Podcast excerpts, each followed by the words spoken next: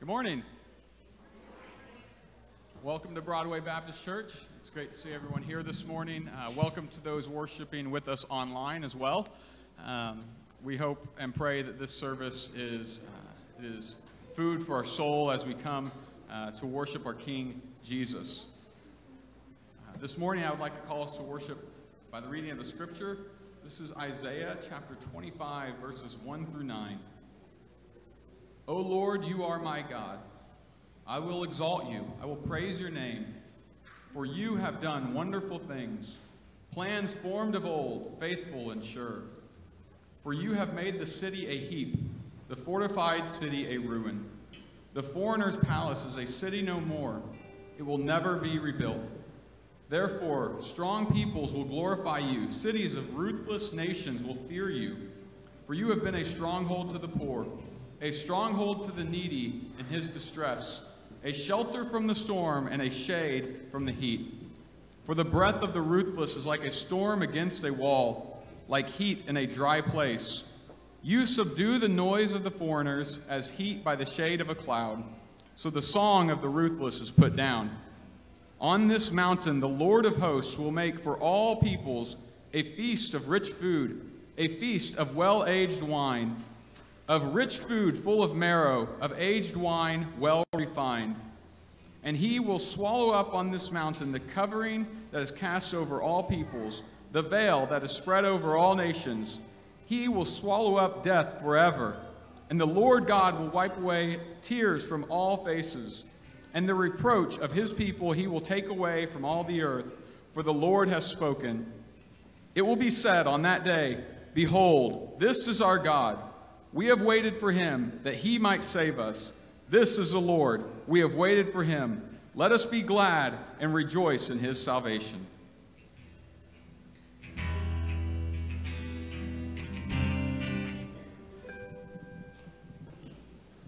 A little taller than Zach. Sorry, that was supposed to be smoother. Let's try that again. This morning we worship at the greatness of our God for the great things that He has done and the great things that He's promised. Won't you stand and join us as we sing this morning? Whether you're here in person or online, I want to invite you to worship with us this morning.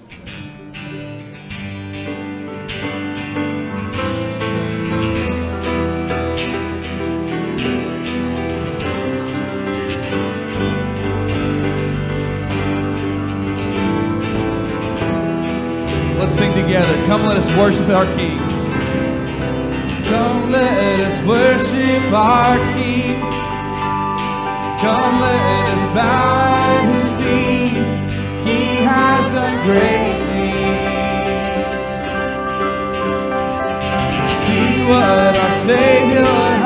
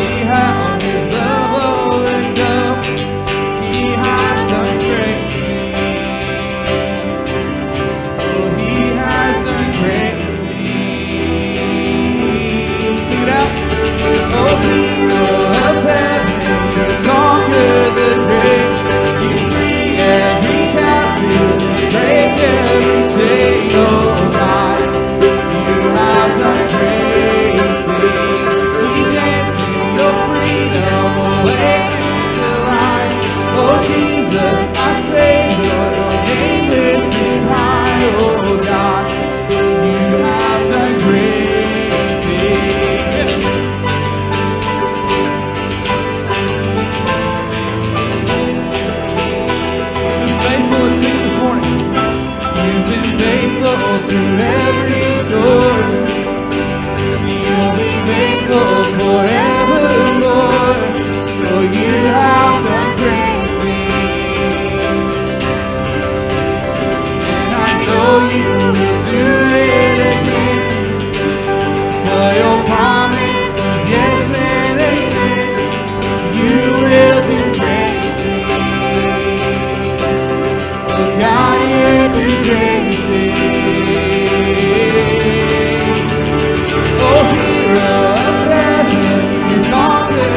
great.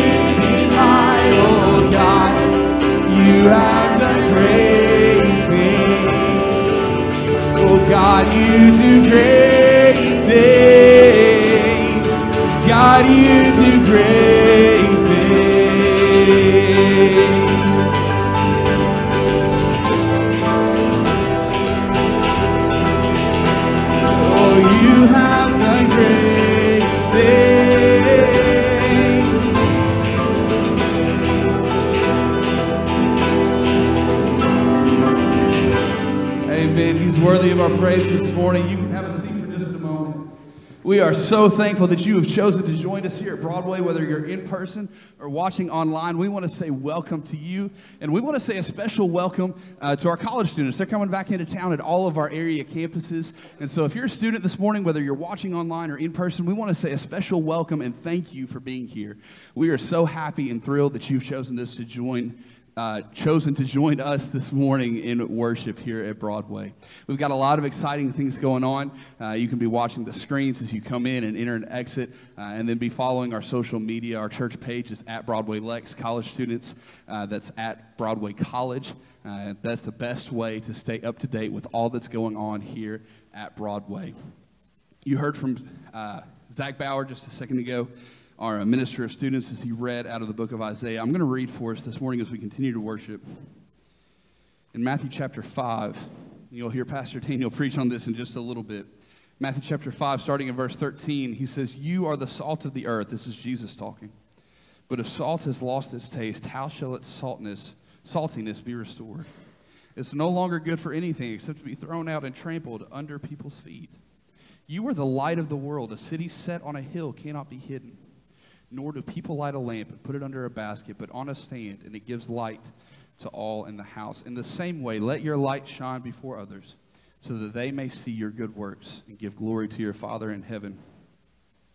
In church this morning, as I look at the greatness of our God, like we just sang about, can I be honest and say that there are times that I've lost my saltiness this week, and that my light has not shone the way that it should have. And so, would you pray with me this morning as we go before the throne of grace together? Let's pray. Father, we praise you, for you are worthy of all of our worship, all of our adoration. You are great and worthy to be praised. And Lord, as we come before you this morning, we are humbled to be in your presence. And God, we are reminded that we are a sinful people. Lord, we confess to you this morning that this week we failed. Lord, we have fallen short of your glory. God, we haven't loved you the way we should. We haven't loved our neighbors as ourselves. And Lord, we confess that to you this morning. We bring that before you, asking for forgiveness, knowing that you are faithful to cleanse us of all unrighteousness. And Lord, we thank you for that forgiveness. God, we love you. As we continue to worship, we pray that you alone are glorified because you alone are worthy of it. It's in Jesus' name that we pray. Amen. Bible tells us in 1 John that if we confess our sins before him, he's faithful and just to forgive us of all unrighteousness. Would you stand and sing with us this morning as we rest in the blood of Jesus for our forgiveness?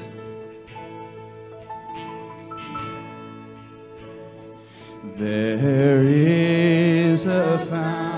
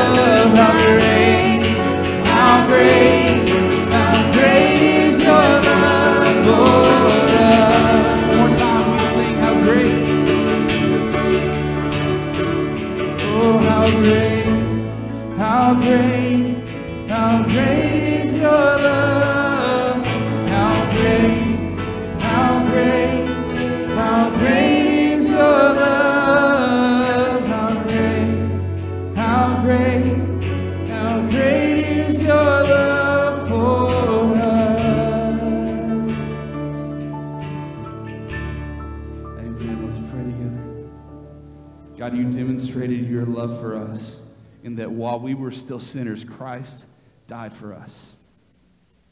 Lord, we thank you that we don't have to polish ourselves, we don't have to clean up. Father, we come to you broken, in need of saving. Lord, and you are faithful to forgive us through your love, your grace, and your mercy. Lord, we love you. We respond in worship to you. It's in Jesus' name. Amen.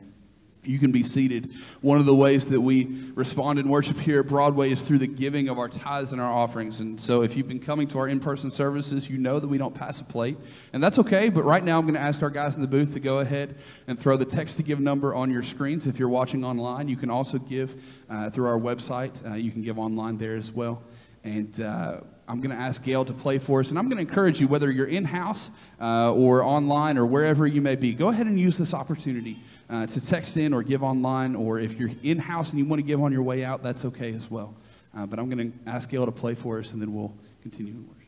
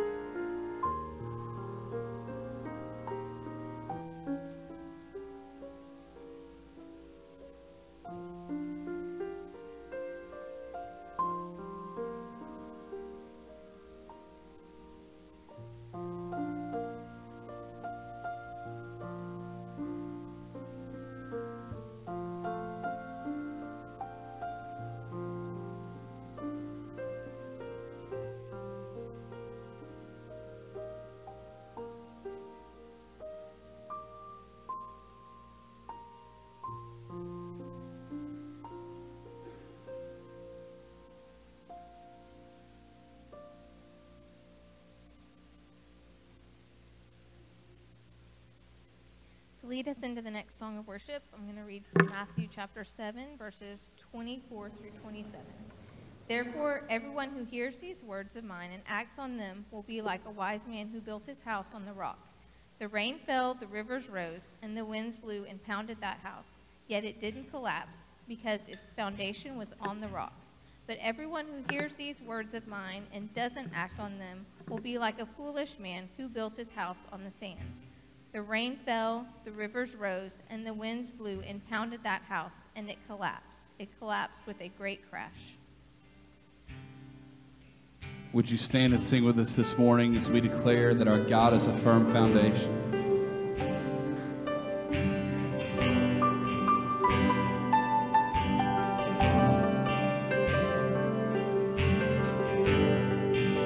Worthy of every song we could ever sing.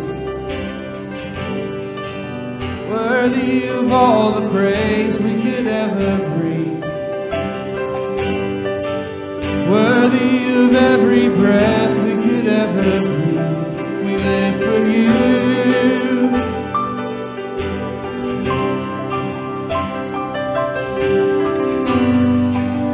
Worthy name above every other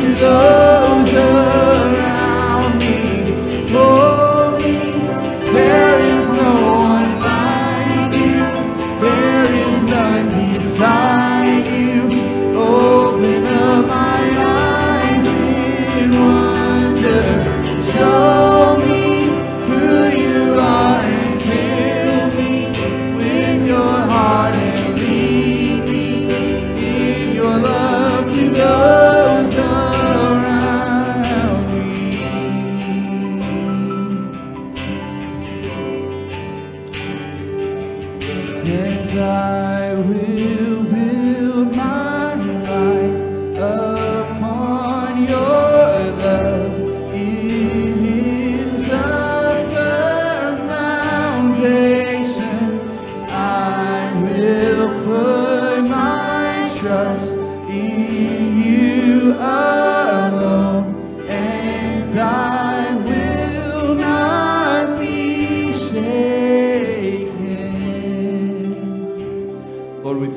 You're a firm foundation in the midst of every storm. God, you're faithful to us. It's in Jesus' name that we pray.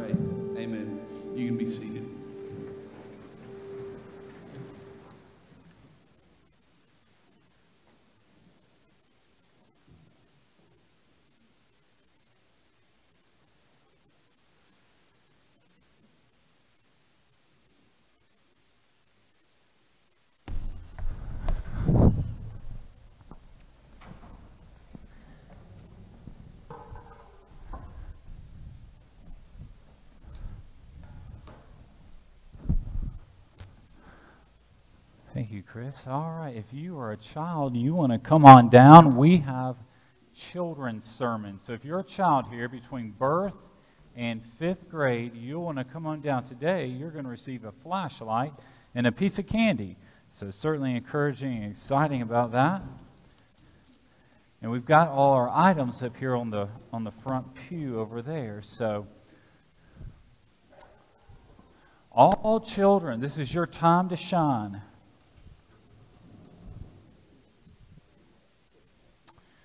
What we do, parents, we have children's sermon now since we're not having children's church. And I'll put our microphone right here for, uh, for the person who's going to read our scripture. All right. Look at this right here. What is this? Yes, ma'am. That's right, it's a flashlight. I'm going to read a Bible verse about this flashlight here. It says in Matthew chapter 5, it's going to talk about you are a light of the you are the light of the world. A city situated on a hill cannot be hidden. So when it's dark outside or it's in your room and you turn on the flashlight, it obviously lights up the room. And it goes on to say, next verse. No one lights a lamp and puts it under a basket, but rather on the lampstand, and it gives light for all those who are in the house. So I didn't want to bring a lamp, but I brought a flashlight. So we've got our flashlight here. If we were going to shine our flashlight, I've got us a basket, would we turn our flashlight on and put it under the basket? Is that how you show in um, light up your room and your house and the woods outside? No, we do not do that. And what Jesus is teaching you and I is our life is the light of the Lord to other people. So we want to shine in front of others. So, children, what would be some ways we would shine as followers of Jesus and those that love the Lord? Anyone? Yes, ma'am. Esther? Obeying our parents. Absolutely. Of course. That's a very good, very good example. We always want to obey our parents. Anyone else? How do we shine? You know, we don't want to put our light under the basket. Anyone else have any idea how to shine? All right. Maybe um, attending church, uh, getting ready for school, obeying our teachers, uh, getting along with our friends, not fighting. Any, any way we live a godly lifestyle, it's showing to others that we love the Lord and we follow the Bible. And that's why the, Jesus tells us our life is to shine to others. All right, any questions? All right. Who would like to say our closing prayer? Yes, ma'am. Come on down. Here's our microphone. So you'll pick up our microphone. And once you're done, you're going to go over there and you'll get a, a piece of candy as well as you're going to get your own flashlight. So during the sermon, you can shine it around. All right. So they're right there on the front row. So we're going to bow our heads and we're going to say our, our closing prayer. In Jesus' name. Father, I thank you for this day that made us to come so we can worship you, O Lord. that as we lead church today, O Lord, that you give us strength to drive, O Lord, in Jesus' name, asking, Amen. Amen. Thank you so much. That is so kind. So, y'all children, y'all just going down there, grab you a piece of candy and grab you a flashlight, and you can make your light. You can make your light shine for sure for that. So that. All right. If you have your Bibles, open up to the book of Matthew, Matthew chapter five. We are going to be reading that scripture and looking at it. What we just saw there. We are going through a sermon series on the Sermon on the Mount. That's what we're, that's what we're studying leading up to our restart. And I want to welcome our online, our, our Facebook Live crowd as well. Uh, there's three things you need. First of all, like Chris Wright shared earlier, we do have, uh, we used to pass an offering plate. Obviously, we don't do that anymore. We do have our, our black boxes you can put your offering in here at the Welcome Center, as well as you can certainly give online. We have text to give, so you, uh, maybe someone to share that link online, so you're able to um, to see that or online crowd. Also, we have a bulletin, so if you are in our in sanctuary crowd, so hopefully when you come in, you receive a bulletin. If you don't get one um, here, you can. We have it, it's online as well, so someone on our Facebook uh, thing could share that. That way you can see uh, the. Um, uh, you know, follow along with the sermon notes, of course. Also, if you're a guest, we have a connection card. Not only is this connection card here, you, you fill it out, drop it in the offering plates as you leave, or the black boxes.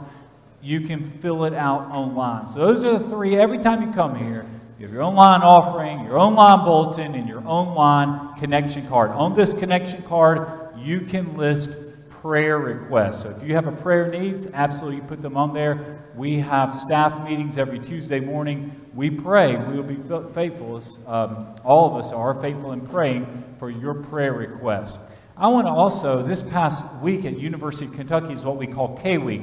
That's kind of when uh, Kentucky is starting back to school. The college students are coming back to Lexington. Uh, Chris Wright, our college minister here at our church, and his team they were down there Friday night very late, late for Death by Chocolate, which is they. I think he told me they served seven, eight hundred uh, college students. Big event. And then yesterday was Taste of Church, where uh, we many of you helped serve dinner, and we uh, helped uh, cater, and uh, we were down there. And Chris spoke to the college students. So I know we have guests with us from the UK's campus and college students. I want to welcome you here at Broadway. I want to encourage you. Your four years, or however many years you are in college, you want to find a local church, when you're here in Lexington and you want to connect and you want to serve in that local church. I went to Samford University in Birmingham, Alabama, and I was connected at Shades Mountain Baptist Church. And I'm not saying this to brag, I'm just saying that commitment is certainly possible. I didn't miss a single Sunday, and that included Sunday school. And you can certainly make that commitment as well. You find a local church, even when you're in college, you can say, I'm going to come to Sunday school and to worship and make it part of my college experience. I grew tremendously during my college years, and it can be the best four years of your life. It doesn't have to be four years of regret, regret and disappointment. It can be a time of phenomenal spiritual growth in your life. And that's our prayer and certainly what we want for you. Open up your Bibles the book of Matthew. Matthew chapter 5. Matthew chapter 5 we're going to be looking here at three different sections. I'm going to read the entire sections. It's Matthew chapter 5, verses 13 through 26. And then I'm going to go back and I'm going to talk about what Jesus' message for you and I are about this scripture. Remember the Sermon on the Mount, Jesus is actually sitting down teaching there on the Sea of Galilee. All these folks. And he's sharing with them he's taking Old Testament, what the Old Testament says, and then he's saying, here's what, here's what Moses and the prophets and the law says, but here's how you, as a believer, can apply it today. And that's our goal for us this morning. We want to see the scriptures that are 2,000 years old. How do I live for the Lord in 2020? And I believe there's no better time right now than for you and I as believers to make a stand in living for the Lord. You have to be careful of what you're going to stand for. We want to stand for biblical principles. if you're not careful, you'll get sucked into standing for things that are not based on the Bible. And what I mean by that is making a stand for biblical principles, meaning is what God has clearly uh, said is right and wrong. Standing for football, standing for mass, for things like that, that's not really in the Bible. You might have an opinion about that, but you don't want to that you don't want to make that a hill on which to die. We all love football and we love basketball, but that's not the end of the world if um, if it, that doesn't happen. Now, for some of you, you might disagree with that, but I do want to share something about the end of the world about that. I, uh, several of y'all texted me this past week. You know, there was a peace treaty between Israel and the United Arab Emirates. Now, if you remember on Wednesday nights, back when we used to meet in church, real, real church in person, well, like we are now, but on Wednesday night Bible study, we went through the book of Revelation. And we know the book of Revelation says there will be a peace treaty that occurs. Now, what I believe, obviously, we don't know the, when the end will happen, but we as believers, the Bible tells us to be able to read the signs, to be aware of the things going on. We need to be aware. If Israel starts making a peace treaty with this country and that country, we've always thought it's going to be one big peace treaty, but it could be multi, you know, there's a lot of countries in the Middle East. If one country after another starts making a peace treaty with Israel, Jordan, Lebanon, Syria, Iran, Iraq, and you, uh, Egypt, treaty after treaty after treaty after treaty. I want to tell you, that's a fulfillment of the book of Revelation. We very likely could be living in the time of witnessing what Revelation in the book of Daniel in the Old Testament spoke about is coming true. All right. Matthew chapter 5, verse 13. Open up your Bibles, you to follow along. You are the salt of the earth. But if the salt should lose its taste, how can it be made salty? It's no longer good for anything but to be thrown out and trampled under people's feet. You are the light of the world. A city situated on a hill cannot be hidden. No one lights a lamp and hides it under a basket. Folks don't do that. We just did that in children's sermon. But rather on a lampstand like this, and it gives light for all who are in the house.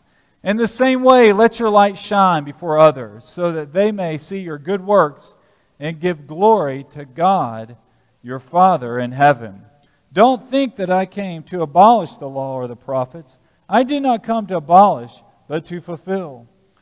For truly I tell you, until heaven and earth pass away, not the smallest letter or one stroke of a letter will pass away from the law until all these things are accomplished. And that includes prophecy about the end times. That's why we need to know our Bibles and be aware of what's happening. The Bible says every single prophecy in the Old and the New Testament, it is a guarantee it will come true. That's not an option. It's not something we wonder. God said there's going to be a peace treaty with Israel. Do you know what will happen one day? There will be a peace treaty or peace treaties, multiple peace treaties with Israel. And that will be one of the signs leading up to the end times. It goes on to say here but whoever does and teaches these commands will be called great in the kingdom of heaven. For I tell you, verse 20, unless your righteousness surpasses that of the scribes and Pharisees, you will never get into the kingdom of heaven. Now, we've got one more section here. This is on murder. Think, all right, here we go. You have heard that it was said to our ancestors, Do not murder. That is the sixth commandment. We do not kill other people. That includes from the womb to conception, in the womb all the way up to senior adults in a nursing home. You do, God is the author and the ender of life. Our job is to save and to preserve life. God ends life. And we're told this do not murder, and whoever murders will be subject to judgment. But I tell you, here's what Jesus says about it everyone who is angry with his brother or sister will be subject to judgment. Whoever insults his brother or sister will be subject to the court.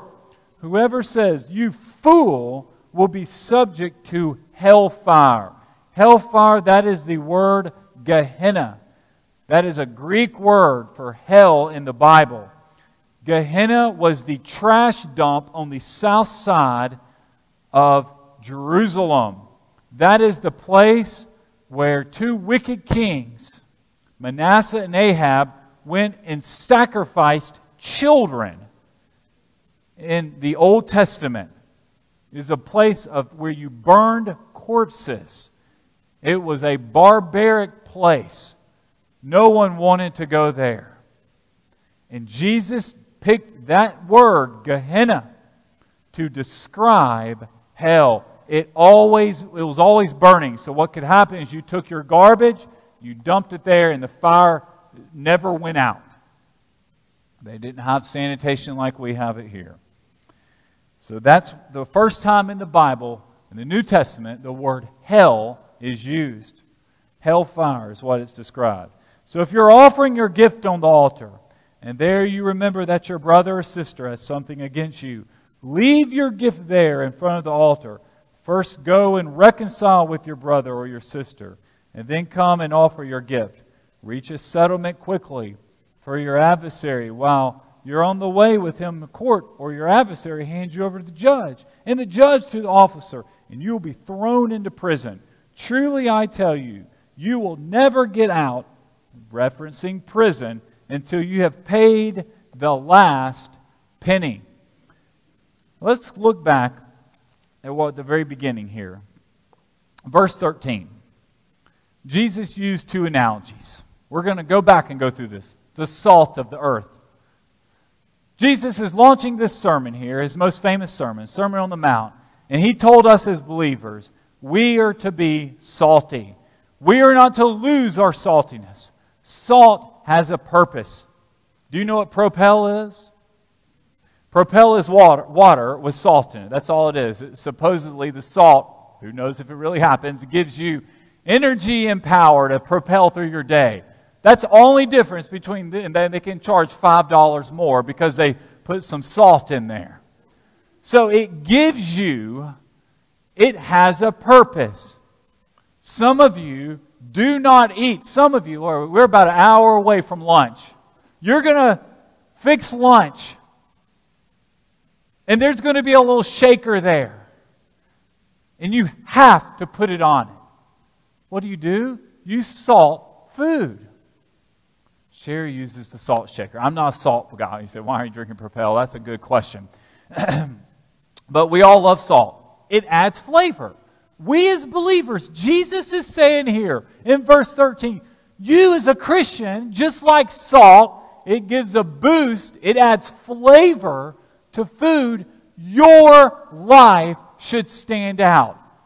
All cooks use salt. They know it just it gives that little boost.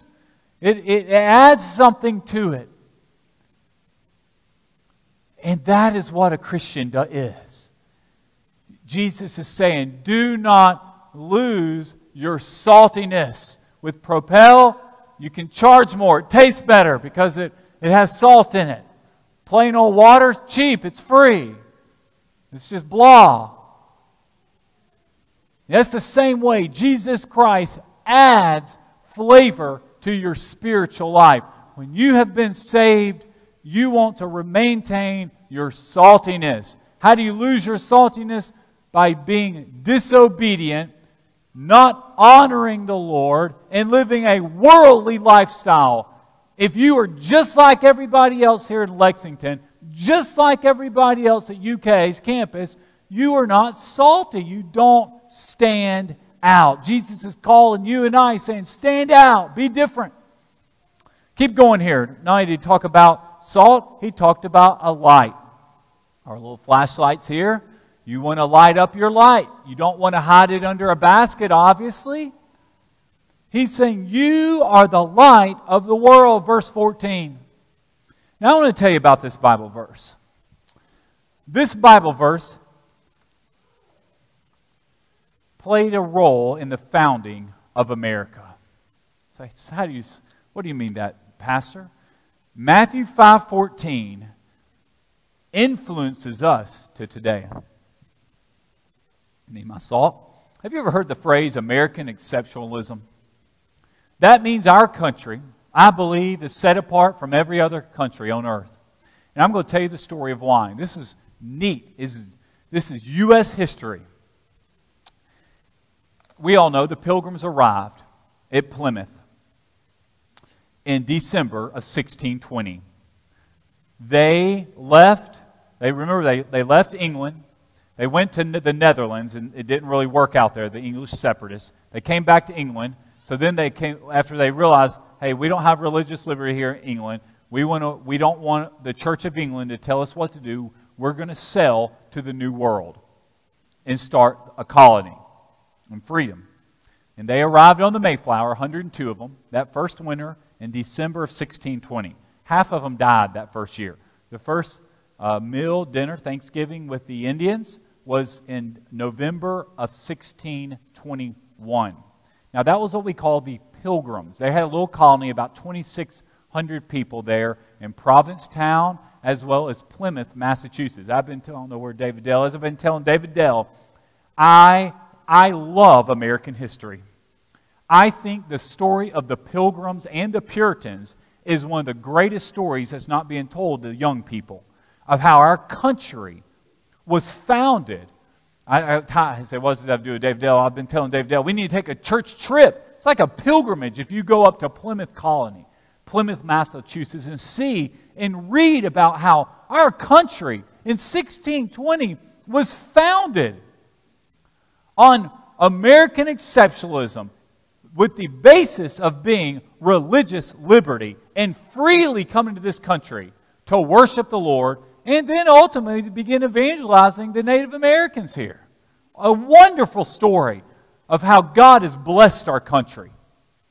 I've been one time, I went when I was in high school. I need to go again because I didn't understand anything back then. But now, as I've learned and grown, I really, uh, you, you know, when you're a teenager, you don't always know what you're what, what's going on, then you realize the true story of the significance of what happened there on Cape Cod and, and, and Plymouth Rock. They were here for 10 years, the Pilgrims. But then there was another group in England called the Puritans. The Puritans and Pilgrims get mixed up sometimes, but there's a difference. The Pilgrims were separatists. Remember, why are they, why are they separating from? They're separating from the Church of England. King Henry was ruthless. It was his way or the highway, and it, he pretty much declared himself to be the Pope. He co- commanded and ordered how to worship. The Church of England had gotten a little sideways and crooked there, so these folks who believed in this book right here, the Bible, they left. By the way, they were using the King James Bible.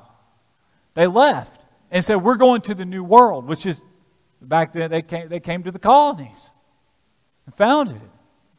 So the, that's the, the streamline that our government came from. The pilgrims left for religious liberty.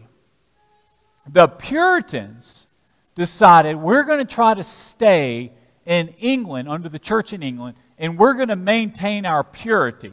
Meaning, we're going to hold to biblical truth we're not, we're not going to leave England. We're going to stay here and say, why, why did they do that? The Puritans were a little bit more wealthier. They owned more land. The Pilgrims were poor. They didn't have a lot. But you could come to America, the New World, and get land. That's what folks were coming for, along with the religious liberty. Well, the Puritans also realized hey, there's free land in this new country. So they came over here too. They came 10 years later. They first showed up, 17 ships. I want to get my, my, my information right. John Winthrop, maybe that's why Winthrop Road over where I live off nearby is named after. He was the Puritan leader. He arrived, he set sail on March 21st, 1630. Now, the pilgrims had already been here 10 years, and now the Puritans are coming later. John Winthrop was a minister. He led 17 ships to come to the New World, and they came right there. It's called the Plymouth Bay Colony. Before he left, John Winthrop, listen to this. He preached a sermon at one of the Church of England's churches there. It was called Holyrood Church in Southampton, England. And his sermon was based on Matthew 5 14 and 15. In the title of the sermon, he shared a city upon a hill. And he shared with all the Puritans. He says, We are now leaving England and we're going to this new city upon a hill. Where is the city upon a hill he was talking about? On March 21st, 1630.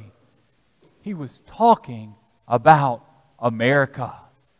He was sharing a vision. The Puritans were going to go join the Pilgrims in this new colony of Massachusetts, Massachusetts Bay Colony, and they were going to build a pure place that honored and freely worshiped the Lord. Because they believed in this Bible verse here a city situated on a hill cannot be hidden. That is our American exceptionalism. Our country was founded and was led by a man named John Winthrop in the early days. He actually became the governor there of Plymouth Bay Colony when he arrived with the Puritans. And they led. Harvard University was founded from this as well. Boston Latin School, the oldest school in America, was founded too from all this, from the Puritans. They, and it was, remember, while they teach there at the school, they learn Latin to read the Bible. They were te- the book they were learning from was the King James Bible. I share this because our country is truly the city upon a hill with a light. In verse 15, no one lights a lamp and puts it under a basket. God is calling our country to be a light, a beacon to other countries. We have to shine for Jesus Christ. This is why revival is needed so desperate in our country. We have lo- our light. We're, this is 400 years ago. It's, it's dimmed. It's, it's getting darker and darker. You and I need to recapture the vision of being a believer of a city unto a hill. We proudly take up our Bible.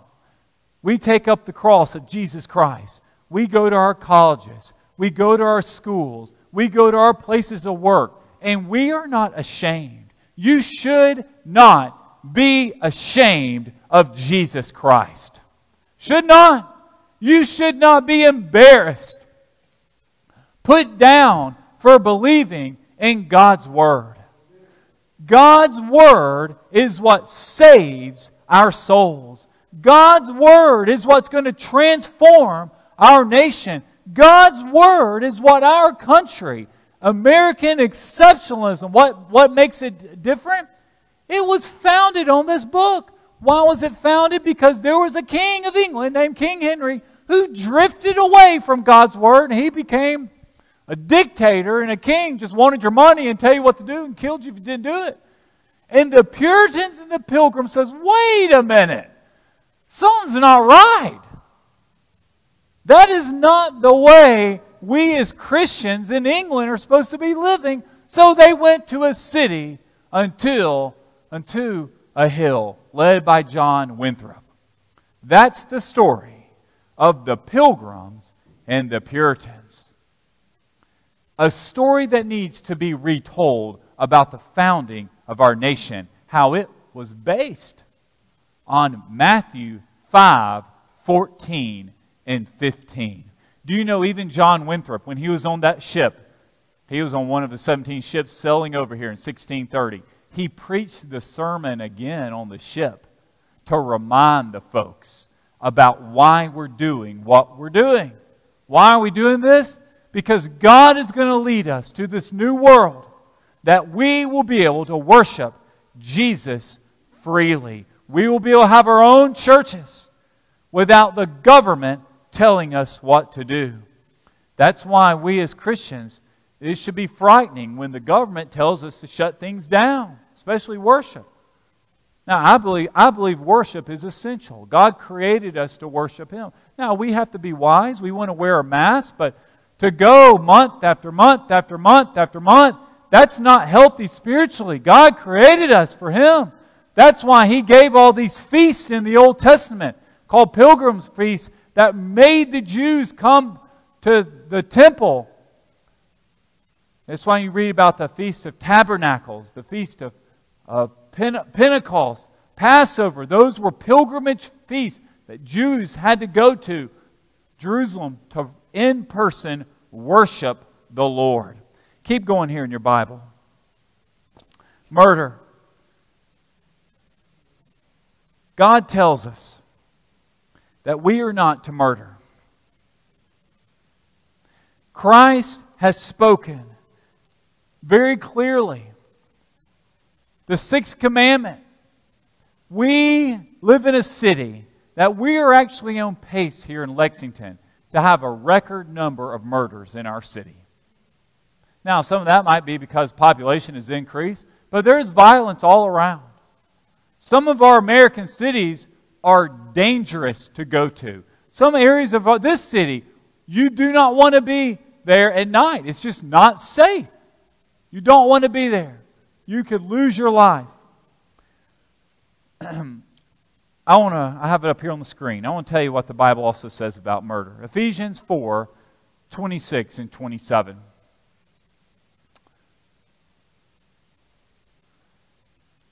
It says, I don't think that's it. It says, Be angry and do not sin. Don't let the sun go down on your anger and don't give the devil an opportunity. Be angry and do not sin. Jesus said the root of murder is actually anger. And if you aren't careful, what happens? This is what happens. Anger takes root in your heart. And it doesn't just it makes a home. It builds and it grows. It becomes bitterness. And then it becomes this resentment.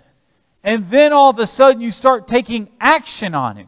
No one who murders someone does so happy with a smile on their face. When someone kills someone else, I've never done it, but I'm sure, based on what the Bible says, they're mad. They're angry. There, there's rage inside of them. They view you or someone else as standing in the way. And by, the Bible is telling us don't let the sun go down on your anger.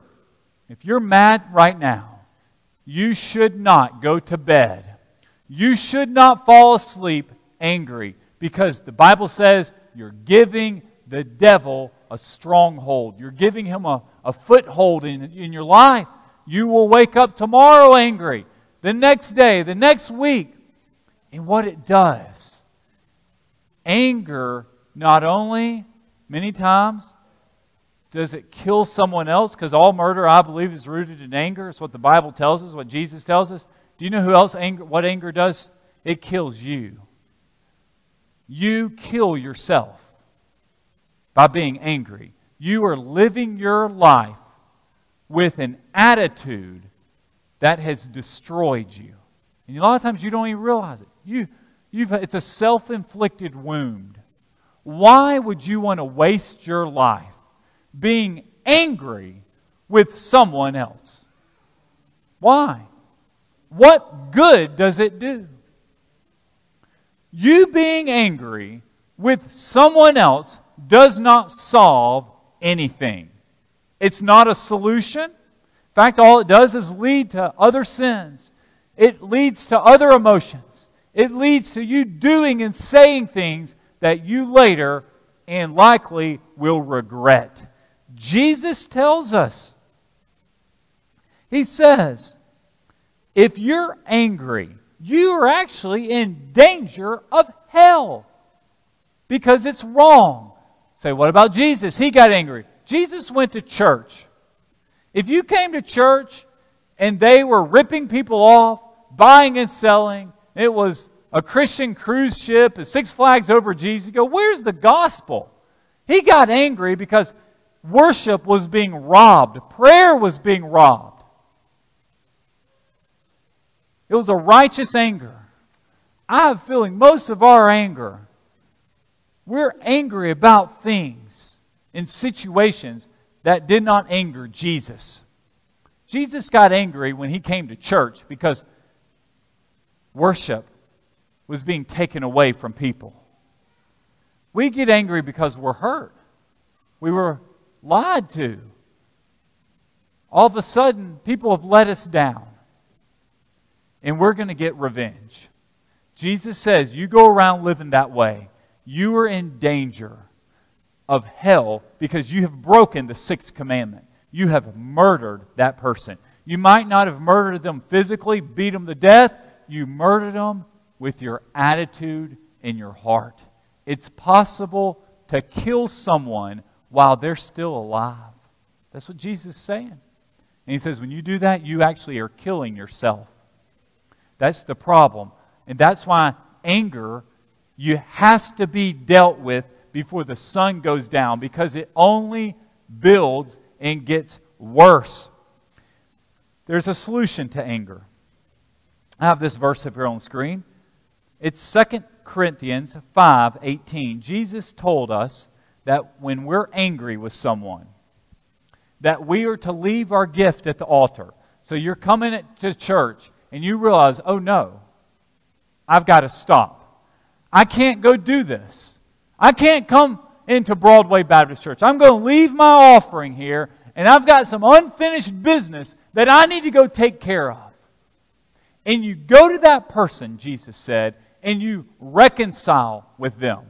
Reconcile means a change of relationship, meaning there was a broken relationship, a broken friendship, hurt feelings, but now you're going to be the one that goes and makes it right. We don't look, Jesus says we can't sit around waiting for other people to come to us. He told us, He says, You're the one. You first go and be reconciled. You go to your brother. You go to your sister and you make the relationship right. If you're waiting for other people, you could be waiting to the grave. You leave your gift at the altar because you won't have the right attitude worship because you just killed someone inside your heart. How can you come to church after you just murdered someone with your attitude and you hate your brother? If there is hatred in your heart and you're mad about something, you've got to first take care of that long before you come into here. Because you want to have a worship experience, God cares about your attitude. He looks at your heart and says, You've got, you've got to practice reconciliation. Look at this Bible verse up here. Look at this. Long line crowd. Look at this. Everything is from God. Everything we have is from God, including life, including anger. God created anger, it's a human emotion. Who has reconciled us to himself through Christ? Jesus reconciled by dying on the cross. He established a relationship with us. He saved us and has given us, look at this, the ministry of reconciliation. Our ministry is one of going about person after person, broken, hurt feelings after one after another, and constantly saying, I'm sorry. I need to ask for forgiveness. I need to make this right. How can I how can I pay you back? Think about it. I have up here on the screen. Do not be an angry person. Don't allow it to take root in your heart. Are you mad? Think about this morning. Are you mad at Black Lives Matter? When you see that phrase, does it, does it cause some type of emotion inside of you? What about President Trump? You can't get away from him. He's on the news every day. What type of, what type of emotions come up when you see this? What about someone in church? Maybe you just don't like someone, or there was a disagreement, there was hurt feelings that happened maybe weeks or years ago. Maybe you need to go back to that person and say, I'm sorry. Remember, God doesn't put the ball. All we are to do is extend the ministry of reconciliation. Meaning we're attempting to change a broken relationship. I can't, I don't know how they're going to respond, but I know that I can be the one that takes that first step and says, I'm sorry. Here's a hand of friendship. Here's an olive leaf. I shouldn't have said that. I shouldn't have done that. It was wrong. I want to tell you why we have to do it. You are in danger of what? Of going to Gehenna, the trash dump that Jesus described as hell. You murder someone within your heart. Not only that, wearing a mask. I mean, do you fight over these things? Is this, is this worth getting angry about? You really have to say, the, if any of these things are causing you anger, the problem's you. You have to deal with it. Jesus is saying, do not allow your attitude to destroy you internally. And you live a life of being bitter and resentful day after day after day. And I want to tell you, it gets even more practical than this. I, I pride myself on not getting angry, but you, you have to be careful about doing that.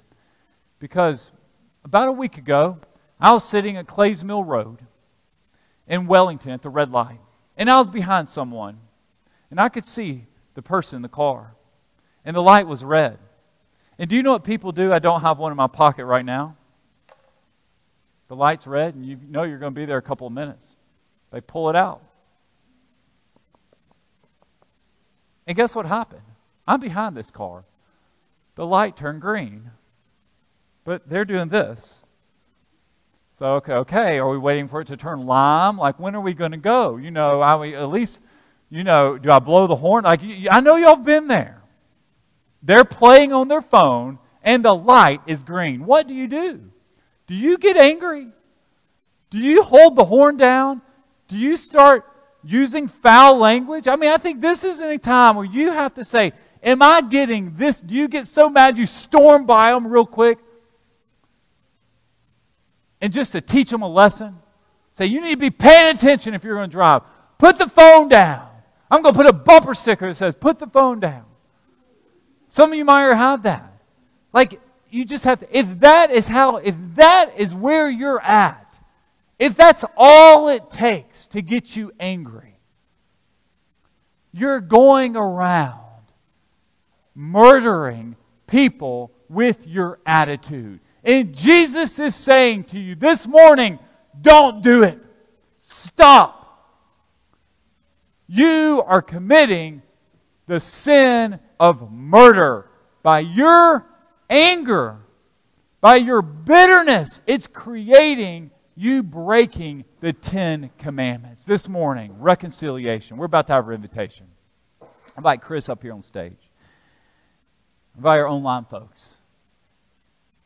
Who do you need to go to? Who do you need to go and say, I'm sorry? You don't even know I've hurt you. I shouldn't have said this. I should not have done this. Listen, for your spiritual well being, for your relationship with the Lord, for your internal attitude, if you are going about your days mad, angry, upset, Jesus is saying, He's looking at you going, Why? Why are you doing this? Ask for forgiveness. Offer an olive branch. Extend reconciliation. If Jesus on the cross extended reconciliation to you and I, which he did, we must do it to others. Jesus was murdered. He was killed. He didn't deserve it. We deserve it. Therefore, we have to no longer live angry lives. Jesus is calling you to be a city on the hill, a light that shines to others, one that goes and internally will not be eaten up by anger and bitterness. There's no reason for any of us here to be angry. Jesus got angry at sin. We get angry over things, over people. He was never angry at people, he was angry at sin. Do you need to receive Jesus? Do you need reconciliation with God? God is extending to you this morning how to be saved. I'm going to, I'm going to say a prayer. If you want to get saved this morning, I want every head bowed, every eye closed, just like we did in children's sermon. If you want to get saved, I want you, we don't have our public invitation, but you can receive Jesus right there in the pew and online. Won't you say this prayer? Dear Jesus, I know I'm a sinner. Forgive me of my sins. Make me into the man you've called me to be. I want to be reconciled to you. Thank you, Jesus. From every day on, I'm yours. In your name I pray. Amen. You look up? You said that prayer, you fill out that connection card, drop it in the black box, hand it to me out the door. Send us, send us a note online, message the Facebook page. We'll be getting in touch with you about what it means about following Jesus. Most important decision you'll ever make. We're going to sing here. We're going to close out with our song. David Dell's going to uh, close us in a song here. And we're going to leave. And I want you to think God, how can I go about my days this week? Who do I need to be reconciled to? David? Would you stand, please? We're going to sing before us. of Jesus Paid It All. Acapella. Let's sing together. Jesus paid it all. All to Him I